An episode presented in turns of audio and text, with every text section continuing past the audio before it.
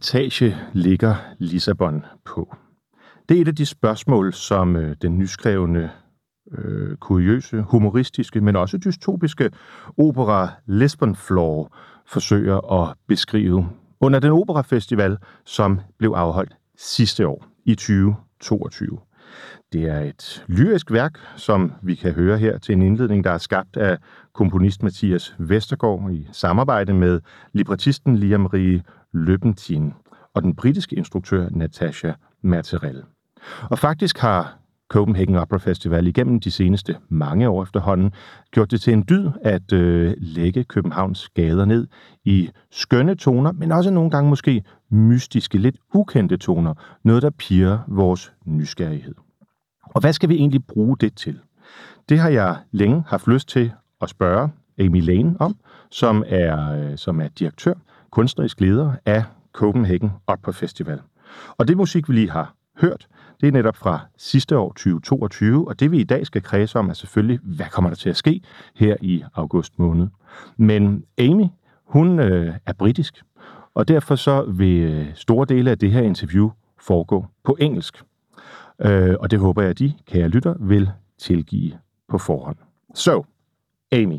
Good morning. Good morning, and so much, so many thank yous for for being here in this uh, very very tiny studio at 427. It's all uh, fine. It's uh, really a pleasure.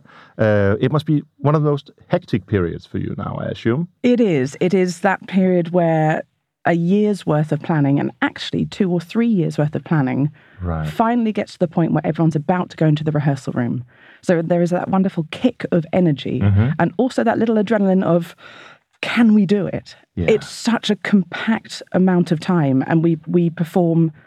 Well, it's over ninety different performances this time. So really? it's a lot. During a period of what, 10 uh, days or it, so? Yeah, exactly. The 11th to the 20th of August. So we, we have just, a lot. We were just listening at the entrance to this program. We were listening to the to the Lisbon Floor yes. trailer. It's some some I think would maybe say this is not opera. What what what kind of tone is this? Uh, what, what, what you, would your defense be that this is a part of the opera tradition? Oh, I think it's a perfect example of opera in terms of what it can be and all the different art forms that combine together to make opera. What you want when you go to an opera is to hear some fantastic voices, to engage in a compelling story, and to see the art form as a whole, mm-hmm. as a mm-hmm. 360 experience. Mm-hmm. Opera is music, it's drama, it's storytelling. Mm-hmm. And actually, this opera came out of an extraordinary time. It was the libretto, and uh, and quite a bit of the composition was done during the pandemic. Ah, and okay. yeah, absolutely. So that's why it's a bit minimalistic in its uh, composition, maybe. Well, I don't know. I mean, also we have to set parameters when when you look at what kind of a piece do you want to create. You look at the creative team, you look at the story you want to tell, and you you look at the makeup of how many people you would like to be involved in how right. you tell your story. Right. So you look at the number of musicians. Is there a chorus? How many soloists? Are there actors? And then you go, I think it might be like this. I think it's always been uh, very impressive, as you also say, that there is uh, such a vari- uh, variety in the in the offers in the program of the Copenhagen Opera Festival. Um, but um, music like this does that attract new audiences, people that are not familiar with opera and therefore don't come with any uh, how to say uh, prejudices mm. of, of, how music should be, uh, or is it more avant-garde that uh, that you know attracts listeners that already have been through Wagner, Puccini, mm. Leoncavallo, and so on? I think it's that perfect combination. It mm-hmm. it attracts both, mm-hmm. um, and Lisbon Floor with such a present um, libretto. It's almost like a social experiment. This libretto, so that naturally draws and calls into a certain audience. Right. But also, if you know if you know your opera you're fascinated, I would hope, always to see what's coming next. How are we writing today? What are the things that inspire us to write? It's an odd thing. What inspires you to sing rather than talk? Right. And that is what we've had tremendous fun with. And what are the sounds that we want to hear or that we we dare to hear? Um, a couple of weeks ago, we had Josefine Opsahl uh, in this program, who's a very, in my view, a very talented and gifted mm. and prosperous, uh, not only cellist, but also a, an opera composer, um, talking about the, the dreaming death, drømmedøden, um, which I think was also a part of the uh, Copenhagen Opera Festival a couple of years ago. I think there was a connection. Yes. Is that as for you to see a um, an uh, a part of the obligation when you have such a festival, also to uh, to to drive and and uh, give the opportunity to new composers like Josefine and and Mathias and, and others that we that we see here. Absolutely. Um, opera, as with every other art form, has a duty and a wish to evolve. And you can't evolve if you only work with the material that already exists. Mm-hmm. So we have this, in, and also the wealth of talent that we have in Denmark and beyond is are we're just bursting with potential and ideas. So a large part of the opera festival is about allowing the platform for people to try out new works. Actually, it surprised me uh, how many gifted young people there are out there, and it also made me think that maybe if you are a, a talented or yeah, if you are a young classical composer, maybe it's even more difficult to make the breakthrough than if you are like a pop musician, because pop musicians can, I think, well, that's my prejudices, I don't know, but relatively easily, you know, go to a pub, sing, make your performance, or you can get on YouTube and have a lot of attraction, maybe even Spotify. So, but this music, it is it is some way distancing. It's it's difficult to understand an approach if you don't have, I would say, a um, a basic uh, curiosity or, or, or understanding of opera.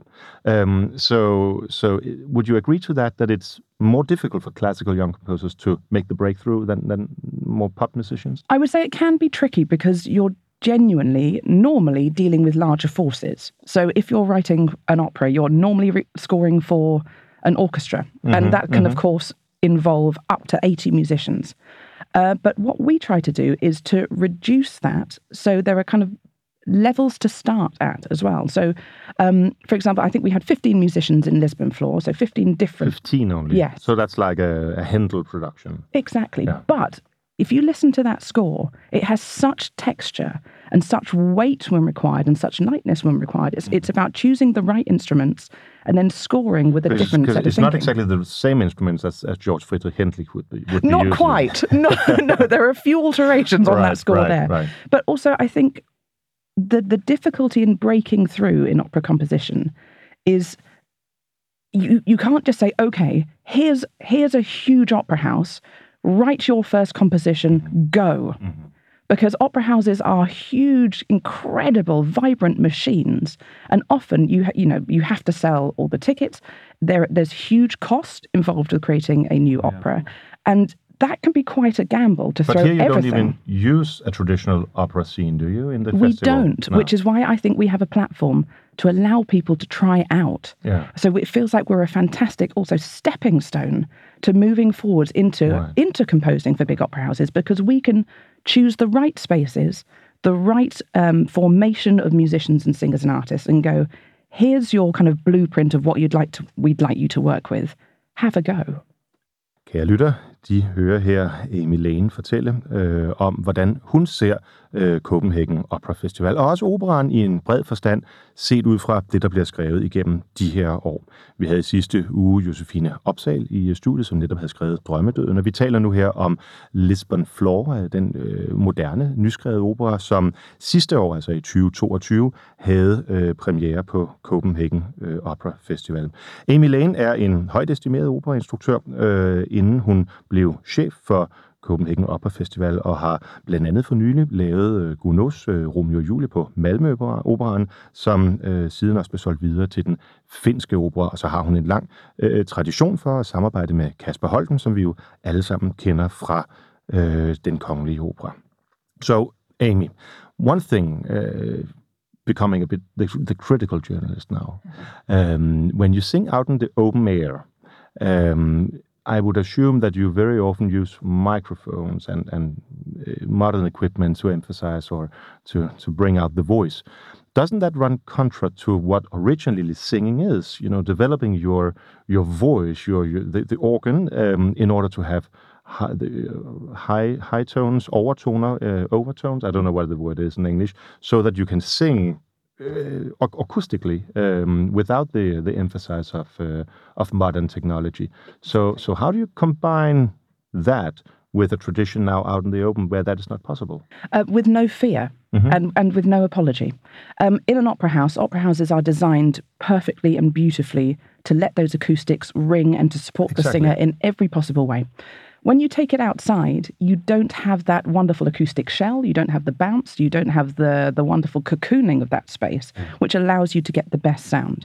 So, our festival stage at Den Plads Nørrebro, one of the places I am most, most proud of our work.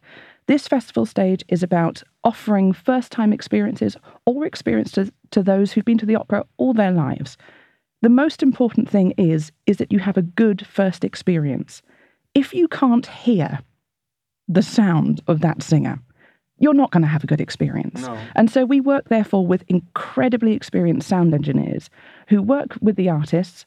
So the artists don't have to change a thing. Mm-hmm. So we will give them a microphone, and that sound engineer will balance the world on behalf of the artist. So the singer would be singing in the same way he or she would be doing at the opera stage. exactly. but So will the sound also be the same for the listeners? The sound will be, of course, naturally different because you're in the open air. There are different soundscapes around you. You'll hear, at our festival stage, you'll hear cars going by, you'll hear, hear cyclists, you'll hear buses, you'll hear skateboarders, and that is the additional soundtrack, which I adore because it allows life to sit with life. If I'm not mistaken, last year in Den Røde Plads på Nørrebro, you were doing Gounod, uh, Romeo and Juliet. We certainly did. We brought the Yes. Malmo Opera Orchestra over and our two soloists who then performed Romeo and Juliet for us, Yes. and we played the, the, highlights. the same singers as you were working with in Malmö? yes. Very good.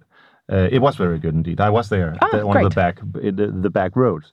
How, so, how do you combine uh, French, very very uh, passionate, romantic music, as uh, Charles Gounod uh, is, with the uh, with the sound of bicycles and, and and cars running by in the back?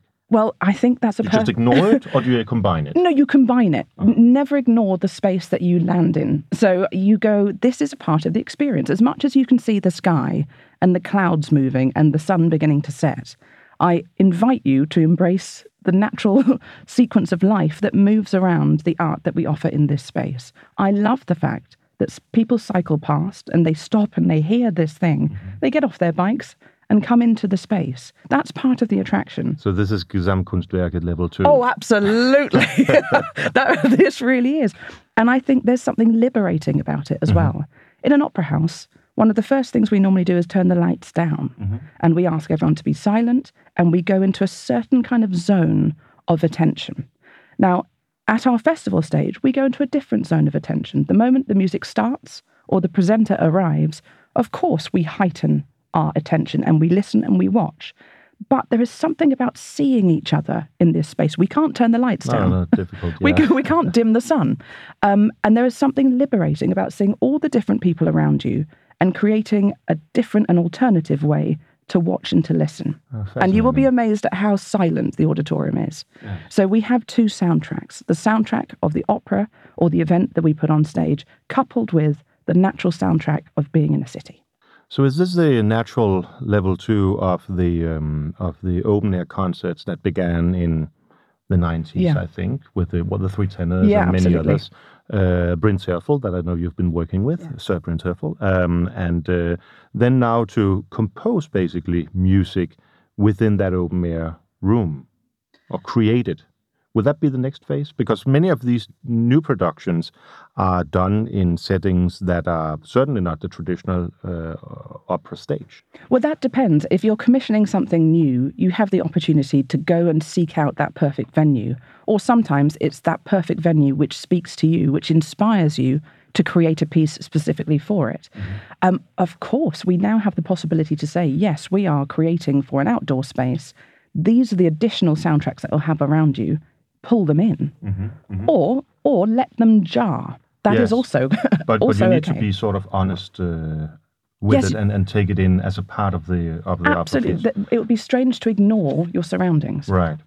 You were um, uh, producing the uh, making a new production of uh, La Bohème in uh, in Østre Gasværk Yes. uh, a couple of years ago, I think 2019, when you also came to the to the opera festival, and you were even nominated for the best opera production Yes. at the Årets Reumert. So congratulations! Thank you very much. Um, but uh, normally, Østre Gasværk has been uh, associated with with musicals Mm. and thereby with another singing tradition and music uh, tradition. Was that um, also a uh, a, um, an, a specific choice for you to say? I want to build in this new surroundings with this new, well, new possibilities, or or how did it uh, come up to make La Boheme one of maybe the most produced and best known operas ever? I think most opera fanatics will be able to, you know, sing, sing all the tunes. Yeah. so so it must be uh, with a bit of um, humility also to go in into that production. What were your thoughts about that? Well, I was gifted the opportunity to work in that incredible venue. Uh-huh. So Peter Lodahl, who ran uh, the Copenhagen Opera Festival at Right, the time, right. he um, invited me to direct La Boheme, and then he said, "I want to reduce the orchestration, and I want it to have this incredible Parisian feel, and we have this most extraordinary venue." So he invited us, me and the creative team, to go and have a look at the venue, and that just sung on its own. So once you walk into a space like that, of course, it it then pushes your design process, mm-hmm. and you again, it would be bonkers to ignore the space that you perform in. Right. So these incredible walls and that incredible ceiling and the lights and every part of that building became a part of our design. And also, what a, what an, a wonderful acoustic space to work in. So we had a ball creating how our La Boheme would sit in that space. It was it was wonderful. And yes, how do you pr- approach one of the most famous operas in the world as a director with uh, love and fear? That perfect combination, because you so many people hold this opera very dear in their hearts, and I It's like the gemstone. it it really is, but I do too. Yeah. I really I I was in the children's chorus when I was ten, and um, this is a, a, a large part of my history also. And I wanted to make something that had flair in terms of when you go into Act Two and kick and energy, and it has to start with this tremendous high and hope and and belief mm-hmm. that these people can make their way through. Mm-hmm. So this energy and joy. But then, as I often do, you start with color and and kick and punch and life, and then as the story goes in the way that it's going, color begins to drain, mm-hmm. and the color and the heartbeat begins to fade, and then you have this incredible building talking for you also as you begin to remove saturation of color the building begins to pulse, and suddenly these two heartbeats become smaller and smaller, and the building will win. It was quite something.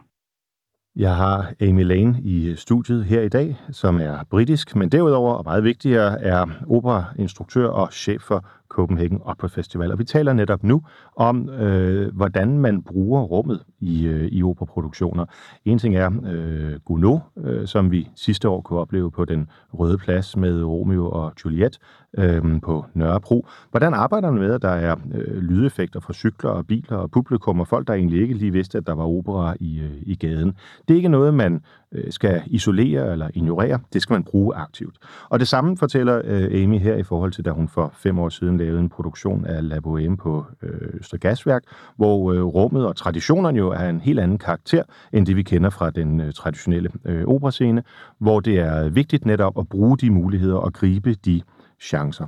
So, Amy, it's really interesting uh, hearing about uh, that there are basically no uh, coincidences. Everything is uh, everything is thoughtful through and and and and tries to be built in in the in the in the uh, experience. Um, I've noticed that during your now what is that four years at the uh, at the opera festival, um, we have had uh, I would say some similar com- new compositions as the one we heard uh, in the in the beginning uh, all the years. Um, I would uh, think that there is a direct line from 2021 Nordkraft uh, uh, production, and then to Lisbon Floor, and then to to the Turin. Um, very exciting performance. Should we just listen a bit to some of the music from from Nordkraft, and then you will afterwards uh, tell a bit about what the idea was here? Absolutely.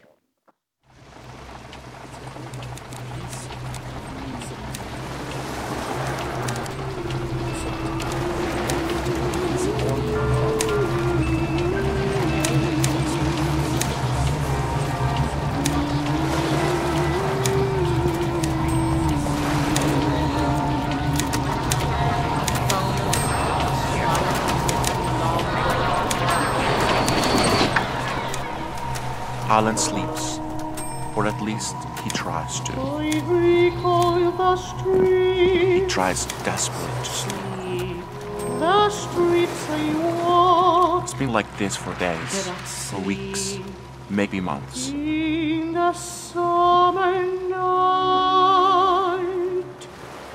Zero nine four.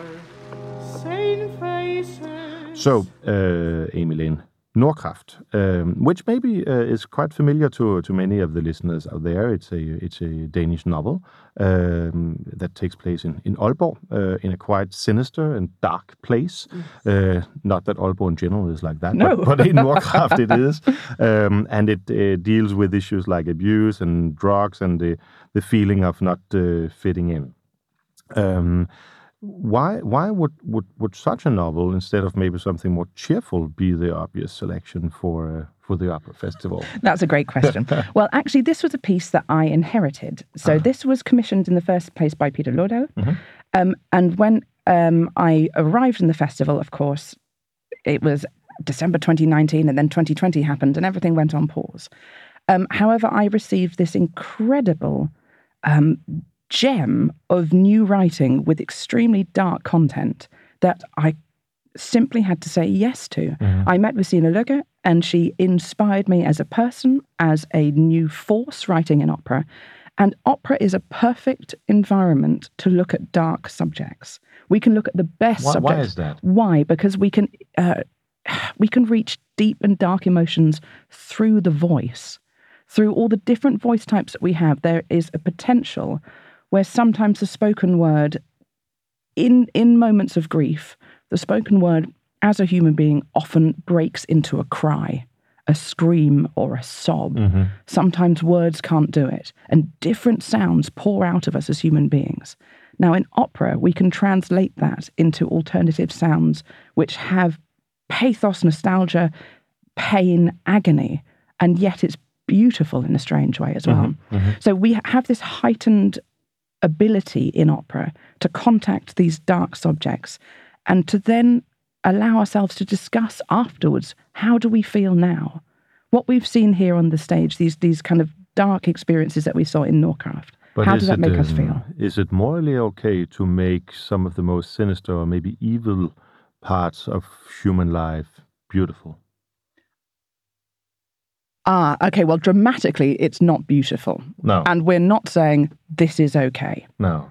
No, I mean, absolutely. No, that's, that's a really interesting. I mean, Puccini made Scarpia. Uh, he gave him some of the most beautiful passages, and he's really a son of a bitch. I mean, Oh, he- so- so- absolutely, so he is. Why, why not, basically? Well, yeah, but also the point is you come out of an opera and you don't sign it off and go, that was wonderful or beautiful. You- You discuss what you've just seen and you discuss the behaviors of the characters. Very few people will come out of Nordkraft and gone, those were nice people. Mm-hmm. They will discuss the behaviors that we've seen, as we do with film. And this, this is something I will always fight for. I believe in film that you can really dig into topics that we often find difficult discussing as human beings as much as we can in opera. And we can dig into these discussions and present materials on stage, and they trigger fantastic conversations about what we accept nowadays in society. And I assume that music also plays a, uh, maybe on a subconscious level, but still a role when describing a character in a film. Um, music can communicate things to us, with us, between us, even maybe unconsciously where we don't think about it. Of course, I mean the leitmotif. The- Right. I mean, I, I I I have a twelve-year-old daughter, and she she loves Star Wars. I was like, well, if you love Star Wars, there's leitmotifs happening all, all over the place. Mm-hmm. So the, the the the road to opera is is given. Absolutely. I mean, if if you turn the soundtrack off in most movies, it it feels very very Mm-hmm. different. We're constantly, quietly being underscored in Mm-hmm. life more than we know it. On the radio, in adverts, it's happening. So when you're when you're planning the uh, the coming uh, program for an opera festival, um, do you think about balancing things? I mean that you have uh, maybe Nordkraft, a sinister, a dark uh, piece of art, um, but then that you also need to have something more cheerful, maybe a Papageno or something. Gianni uh, or- Schicchi was our Ah, foil. Exactly. So we had Nordkraft, and then I needed also to- exactly as you say To to, balance. energize or to oh, get back to life, absolutely. basically. Yeah, yes. yeah. What a double bill that would have been. Um, yes, I do. I think it's incredibly important to counterbalance, as you would with a meal. Mm-hmm. So mm-hmm. the whole festival feels like we have um, a buffet where anyone can pick, take exactly what they want to fill their plate mm-hmm. with, and I guarantee there'll be at least five or six different flavors that appeal to you.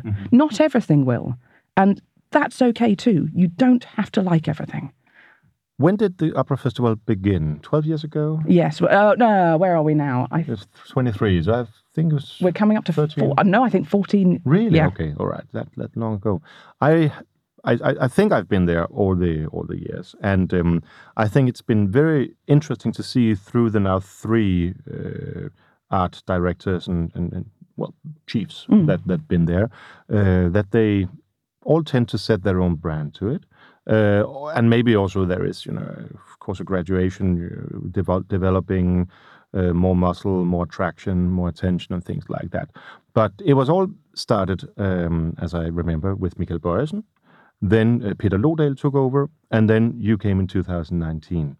How have you seen this odyssey or, or voyage of the Copenhagen Opera Festival? And what persuaded you back in 19 to say yes? Well, it has grown from being it, its original mission was actually to bring opera to the street. So it started in 2009 with a lot of pop-up work, some concerts, but the idea was to get people up close and personal with with small short performances. So that was the heartbeat and the core.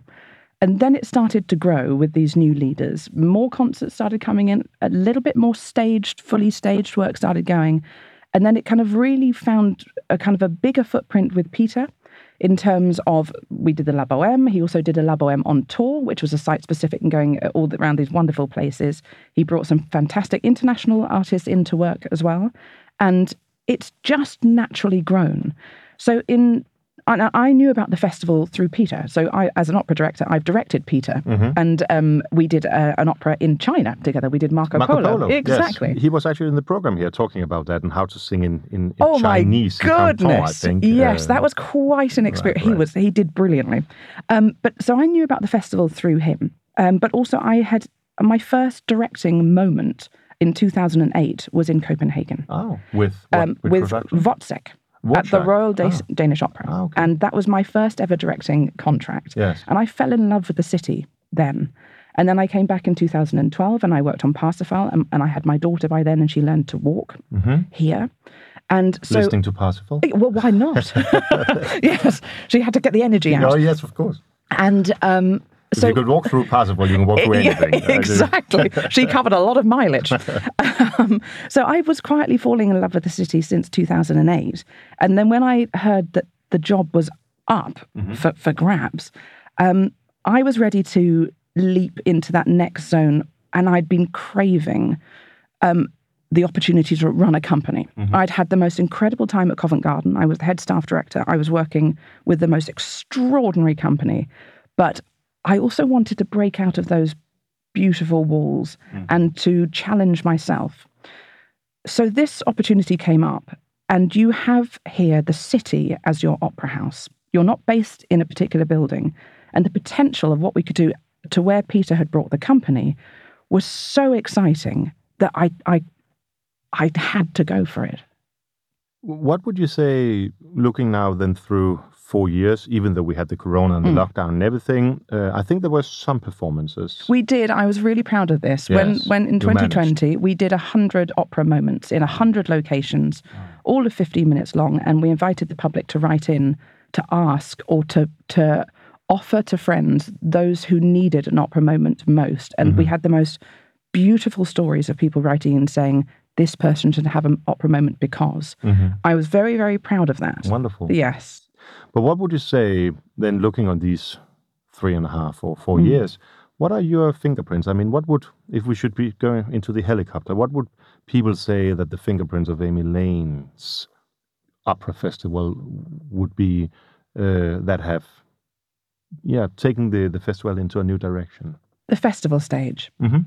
We were started in 2021, and I think we had around 6,000 guests. Is, is that at Nørrebro? Uh, It the, is, the, the Red absolutely, Square, the, exactly. the Rødplads? Mhm. Um, so we started and w- we launched that festival stage with the Copenhagen Phil, with a concert I curated and put together called Viva Verismo. Mhm. Now, that concert, I s- had my heart in it. Every single number I chose there was my personal thank you for allowing me to have this job. Lovely. And what a way to open the stage. I mean, I had that horrible, horrible feeling an hour before we opened our gates that no one would arrive, no one would come. But the gates opened and the auditorium was flooded with people coming along to experience opera for free in the open air. Yeah. So that that festival stage is a large part of who we are, but also the new works, essential. These Which new I think you compositions. could describe in some way as verism as well. I think Um, so. I mean, what a perfect Sadly example. so. I mean, uh, part of the of the Nordkraft are actually lives you would find in in in, in our time. Still so, Yeah. which is pretty, pretty tragic. And yet, if we can put a spotlight and go, this is still happening, are we okay with it? Mm-hmm. And the answer is always going to be no, we're not. So that's what I mean in terms of opera being, it has a possibility to put a spotlight on, on, on spaces and thoughts and actions that we're not okay with. Yeah. It has an option No, to trigger certainly that's that's traditionally also been the the story of or the maybe the raison d'être of uh, of opera, not least in the verism uh, periods. I'm not sure that people uh, seeing the first performance of Carmen uh, would be very satisfied with seeing the the way that men, uh, Don Jose and others, were depicted as brutal, violent people. I mean, it's really long from the from the from the original um, ideal of you know gods and heroes running around like Gluck and and, and the the previous um, centuries. Um, It's interesting you say that about Carmen. We we have a, a young director working on this piece, and, and she will produce Carmen? a piece, yes, called "The Undoing of Carmen," uh, looking at the, the troubles of some of the, the the the celebrated pieces that we know, some of the issues that we have with presenting these pieces today, and there are which are well, uh, kind of celebrations of you know this this kind of the dark characters that you know. Yeah. Let's go back to Scarpia, for example. Do we in Tosca. yeah. Exactly. And so, and we have these brilliant pieces. It's actually funny because last two weeks ago I made a program only dedicated to the bad guys Ah, uh, in, in Yes. opera. And you, you Um, wouldn't have had to look very far enough. no, no, it, it's it was rather uh, hard to to choose, um, and uh, of course it's funny to discuss who is then really the bad guy. I mean, Scarpia uh, conducting torture and everything. I mean, there's no big discussion. But for instance, um, Leporello in uh, Don Giovanni, Yes. is he a bad guy or is actually trying to? Is he uh, trying to escape yeah. a world that he's yeah, trapped that's into? big- and I assume that that's also a dilemma as an instructor. I don't know whether you did Don Giovanni, but Actually, I, I work on Kasper's Don oh, Giovanni you a did. lot. Oh, very good. Yes. But then you, I think you you must make a decision. I assume whether you see him as a uh, a bad guy uh, facilitating the uh, monstrous uh, Yes. behavior of Don Giovanni, or is it the guy who was actually trapped by Don Giovanni? and trying to escape him. Mm-hmm. And that's one of the things I love about Kasper's production. In the end, Leporello leaves him. Yes. It's quite It's a too coup. much It's they- too much. yes. And also, Don Giovanni, in the end, he, he is eternally punished. And in that production, Mm-hmm. And that's also a part of the original Da Ponte uh, of point. course, Yeah. E- exactly. But it has been ignored, I think, in some of the more produ- uh, modern productions. Yeah, yeah. He has to get his comeuppance. that is for sure. Going back to the opera festival, um, I assume, without knowing, I assume that there must be other cities in the world that have these open air festivals. Have you experienced them, and, and what, what is more significant with the Danish? How, how, how, how is the Danish audience maybe different from other audiences? Can you say things about I would that? say I I feel we are fairly unique Mm-hmm. in terms of how we present our opera festival. There are lots of summer opera festivals in the UK, for example. Lots of them are based in country houses, and then there are huge arena summer festival opera houses, and they all tend to be connected with an opera house. We are not. We have no home. Ah, okay. And that's what gives us our kind of USP. We get to perform, the whole city is our opera house. Yes. And one of the best parts that we get to do in, in our, when we decide our content and who's working for us, the venues are essential in what makes us interesting. Perfect example is where we'll place Daniel Bjarnason's opera Brothers. And we're going to place Mm-hmm. That, that for the coming season? that's coming up this, Right, this summer. right. And we will place that in Tunnelfabriken. Okay. And we have once again Malmo Opera Orchestra coming over to play as our opera orchestra. And of course, in this building, the tunnel, the concrete was cast for the tunnel that goes from Copenhagen to Malmo. Yes. So there's this kind of wonderful So a synergy, physical. a uh, physical connection as yes, well. yes. And and we walked into this space and it took my breath away. Also the journey out to the space. there? How is the acoustic? It's great. It is. Oh my goodness, I couldn't believe it. It was a wonderful bonus.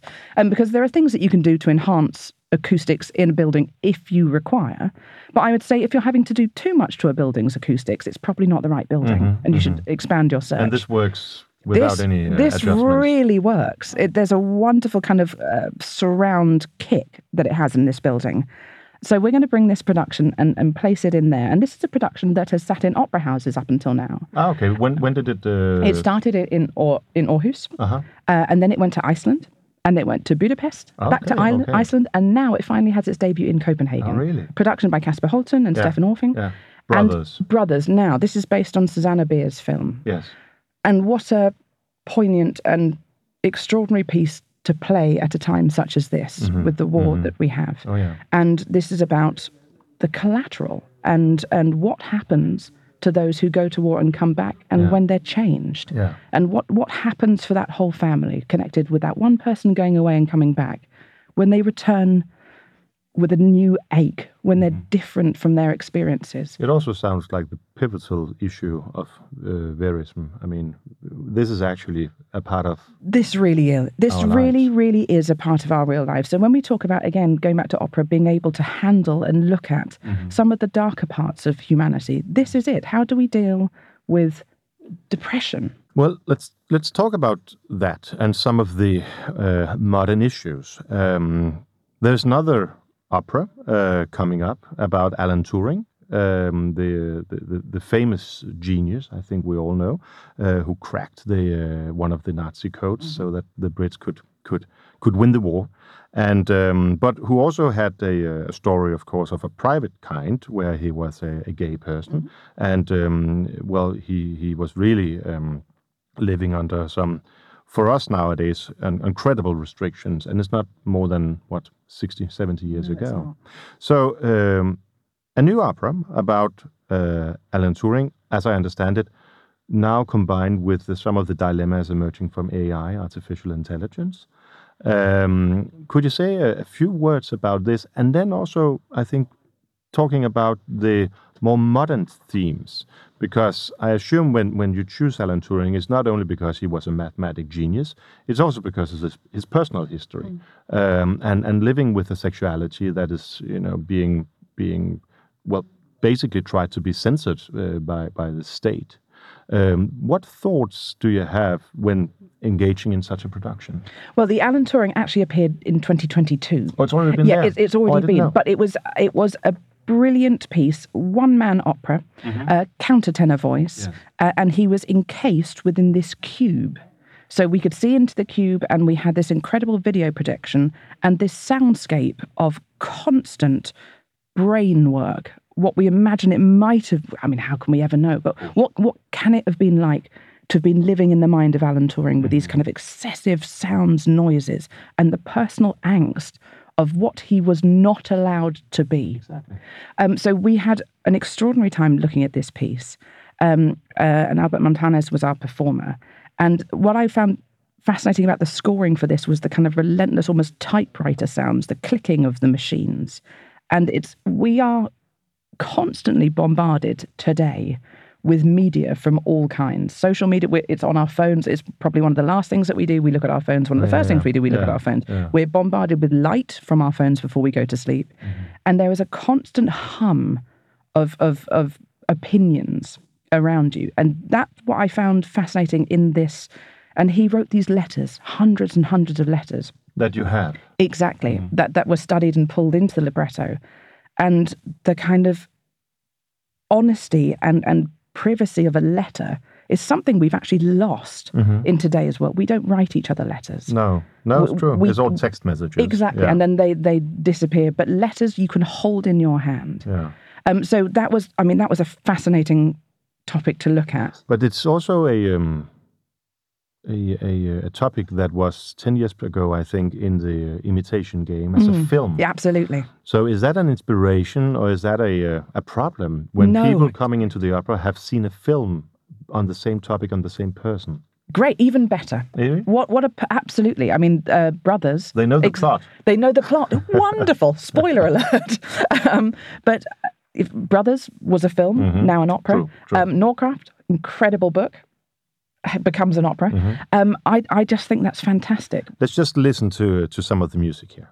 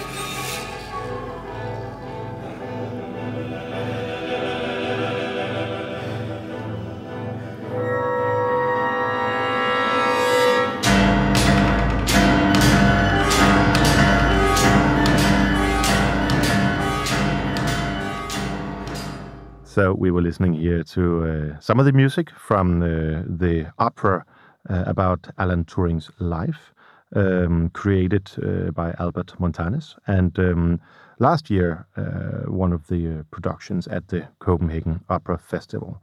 Um, it brings me, um, Amy Lane, to the to the next issue or topic that I wanted to to talk to you about and, and listen to, namely, how do you address some of the modernities or modern issues like Vogue, identity, um, colonialism, all these things that are politically there uh, today that weren't there 100 years or 200 years ago when, when, when some of the world history's most famed and, and, and gifted composers were writing their music and the lib- librettos. I mean, how do you update or do you update? I mean, what do you do? You, you, the the the Ju- Romeo and Juliet, I think, takes place in the original play by Goethe in the 15th century or something. You updated it 300 years. um, I think it worked, if I may say. Good. It, it, it, for me, it, it was it was charming. It it made sense. But how much can you actually do uh, with both modern pieces, but also traditional pieces, in order to make them mm, answers to some of the questions that audience of 2023 have? Mm, well, with the new works, um, we commission very specifically. There are particular people that we invite to write for us, and also there are lots of people who write to us who say, "I would like to explore this content. Are you interested?" So we go into a constant dialogue With the new productions. Exactly, with the new productions. And of course, with the new productions, we deal with subject matters as as is required and as so that we can dig into difficult territory, but with the knowledge that we have today. So I think as as we're writing new works today, we have a far broader grip on what on what we want to look at and how we look at behaviors. But are you um, are you also conscious that these pieces um, that might be here then for 200 years, or I don't know, uh, but but uh, they they need to be able to fit in also in a, in a in a new modernity, maybe in 15 years, maybe in 100 years, I mean, what what is great or is it only for now? Well, it, that depends. So, are we writing pieces that we want to go into the canon that will be performed over and over? Um, in some cases, yes, and in some cases, no. Sometimes there are pieces that are being created that speak in that moment. Um, and they are to be celebrated and given as much space as those that aren't. As much as newspapers write about the, the news happening right here and now, that has validity in that short space of time. And we can do the same with opera if we're, we're if we're scoring short term with with small forces. With big forces, you can't. It takes a good year or so to write something. So you can't then go, this is for the moment. So it depends what forces you're asking to be involved with the piece on what content you then decide to put into that opera. But how much liberty would you say that, as an instructor, you have on the piece? I mean, it's it's one thing when the when the composer and librettist is actually alive, is in the room. Uh, that I mean, talking about Bizet, for instance, I think he was quite a, a, a- pain in the ass when when, making the first performance of of Carmen. Then he had the uh, the the, well, he died right after, uh, so so he, it was only for that time. But um, is it a good thing when you have people that have created the music and the, the text interfering in the in the production, or, or how do you see it? For me, it's always a good thing. It For is. other people, maybe not. I'm, I'm directing The Yellow Wallpaper by Dani Howard, which is Yeah. part of our program. Right. Um, and she asked me whether I would like her in the rehearsal room as we go into rehearse. And my answer was immediately yes. Uh, because, of course, this person has a very specific idea of what they've composed and what they think is happening. But I take their score away and I put my stamp and my footprint on it. And they don't always align. And actually, out of those collisions can sometimes birth the most interesting new set of thoughts. Yes. So it's a constant collaboration. And I would But never do you shy have the same from it. approach then when you deal with, for instance, Gounod and say, okay, what would old Charles have been fancying now? Um, well, I'm I'm going to jump from Charles to to Wagner All right. because I've directed the Ring Cycle in oh the yes, UK, course. Yes. um, and my whole cycle will be put on next year. Mm-hmm, And I actively think the way that we've chosen to present the cycle this way is most likely the forms of presentation that he would have been using, but you know he would have been he would have gone even further. But Richard Wagner would be hugely politically incorrect nowadays. Oh, hugely so. So that is a great kind of perfect example. So how do we deal with all? I mean, he was hugely politically incorrect, incorrect Even in his then. own days, oh my goodness, Yeah. yeah, very very tricky character. Um, so then it is our job to to navigate with what we're happy to look at and say I agree with that or not, Mm-hmm. and that is a large part of your director's job is to navigate these pieces and to say to pull out the pieces the parts of the opera that speak to you and the story that you want to tell and the story that you want to offer to the audience. That's incredibly important. Now i always struggle also with the phrase the audience. The audience is not one person. Normally it's about 2000 different people from different backgrounds with different That sets of experiences. yeah and who would- who all have had a different day that day. And how do you how, how do you address that? clarity. Uh, clarity of storytelling and of what you want people to engage with. I think if you can give a clear clean dramatically compelling story regardless of whether people agree with your story or not Mm-hmm. you will provoke a fantastic artistic conversation But what do you think of uh, some of the operas written uh, hundreds of years, ago, 100 years ago, that take place in, in Asia, Turandot or uh, Butterfly or, or others? How do you, today, in the time of great awareness, um, can you have Asiatic artists singing these parts? Or if you can't find anybody who looks like, you know, a Persian prince from the 12th century, can you uh, can you dress him up? Uh, what about Othello? Uh, is it all right to have Peter Lodahl, for instance, uh, having a, a darker color, singing Othello, looking like a uh, a king from from what is it, Greece? Um, is it okay for, for to make up people you- yeah, no how do you do it that? is not okay it's not. it no i do not think it is okay to put But skin wasn't no. that what Verdi and Puccini assumed? I mean, in the uh, in the Del Monaco production, what I, comes to my Yeah. mind, he certainly doesn't look like an Italian. Uh, so so so uh, so how can you uh, today be um, very you know inspired by the composer and then looking at those that wrote operas a hundred years ago neglect almost what their intentions were? Well, it's not neglecting. It's it's it's looking under a new microscope, and it's how you present subjects, which we we simply we wouldn't write like this now. But there are these extraordinary scores and and stories, um, and it's our job, therefore, to design a world where you don't walk into territory like this. That is the that is the crux of being a director and a designer is to look at this incredible material and go, what do I accept and what do I not? And if I don't accept a core part of the story, how am I going to present it? And that that is that is our job. To you know, there, there are these To give an answer and then be be- absolutely be I- frank I- about it. Mm-hmm. Exactly. I'm, I'm if if someone would ask me to direct Butterfly, I would be fascinated. It would take me a long time to work out how, How to do it. Absolutely. And I, I Also, it's I- like it's oh, a 14 year old girl who is being, well, maybe not raped, but I mean, certainly she has another idea of what's happening than, than Pinkerton.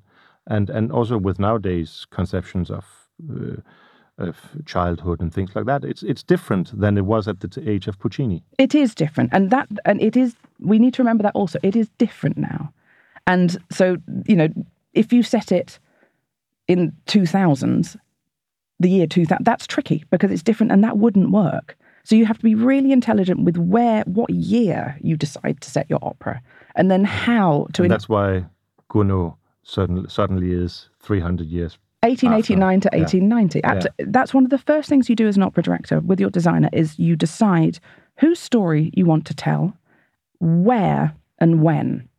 And the when is the crux to opening the box of what kind of production you're going to produce. Mm-hmm. Amy Lane, thank you so much for opening not only mine but also the the listeners' uh, ears and hearts to your world and your way of thinking opera. Um, I think this has been very expi- inspiring. I hope that many out there would be joining us at the Copenhagen Opera Festival this uh, this year. Just uh, for some music to close the program here, I think we should um, go even further back uh, than uh, than we were with Puccini and Wagner and all the others, namely back to the uh, the Greek poet Sappho, because a couple of years ago you were doing the uh, the the opera Dripping Stuff, Dryppende Stuff, which is a new production um, by uh, by Mette Moestrup, uh, by Mette Moestrup's uh, words in recomposing the the old Greek um, uh, com- uh, well Sappho, and uh, and uh, let's end the program with listening to that. And um, well, many many thanks for being here. Lovely to meet you. Thanks so much.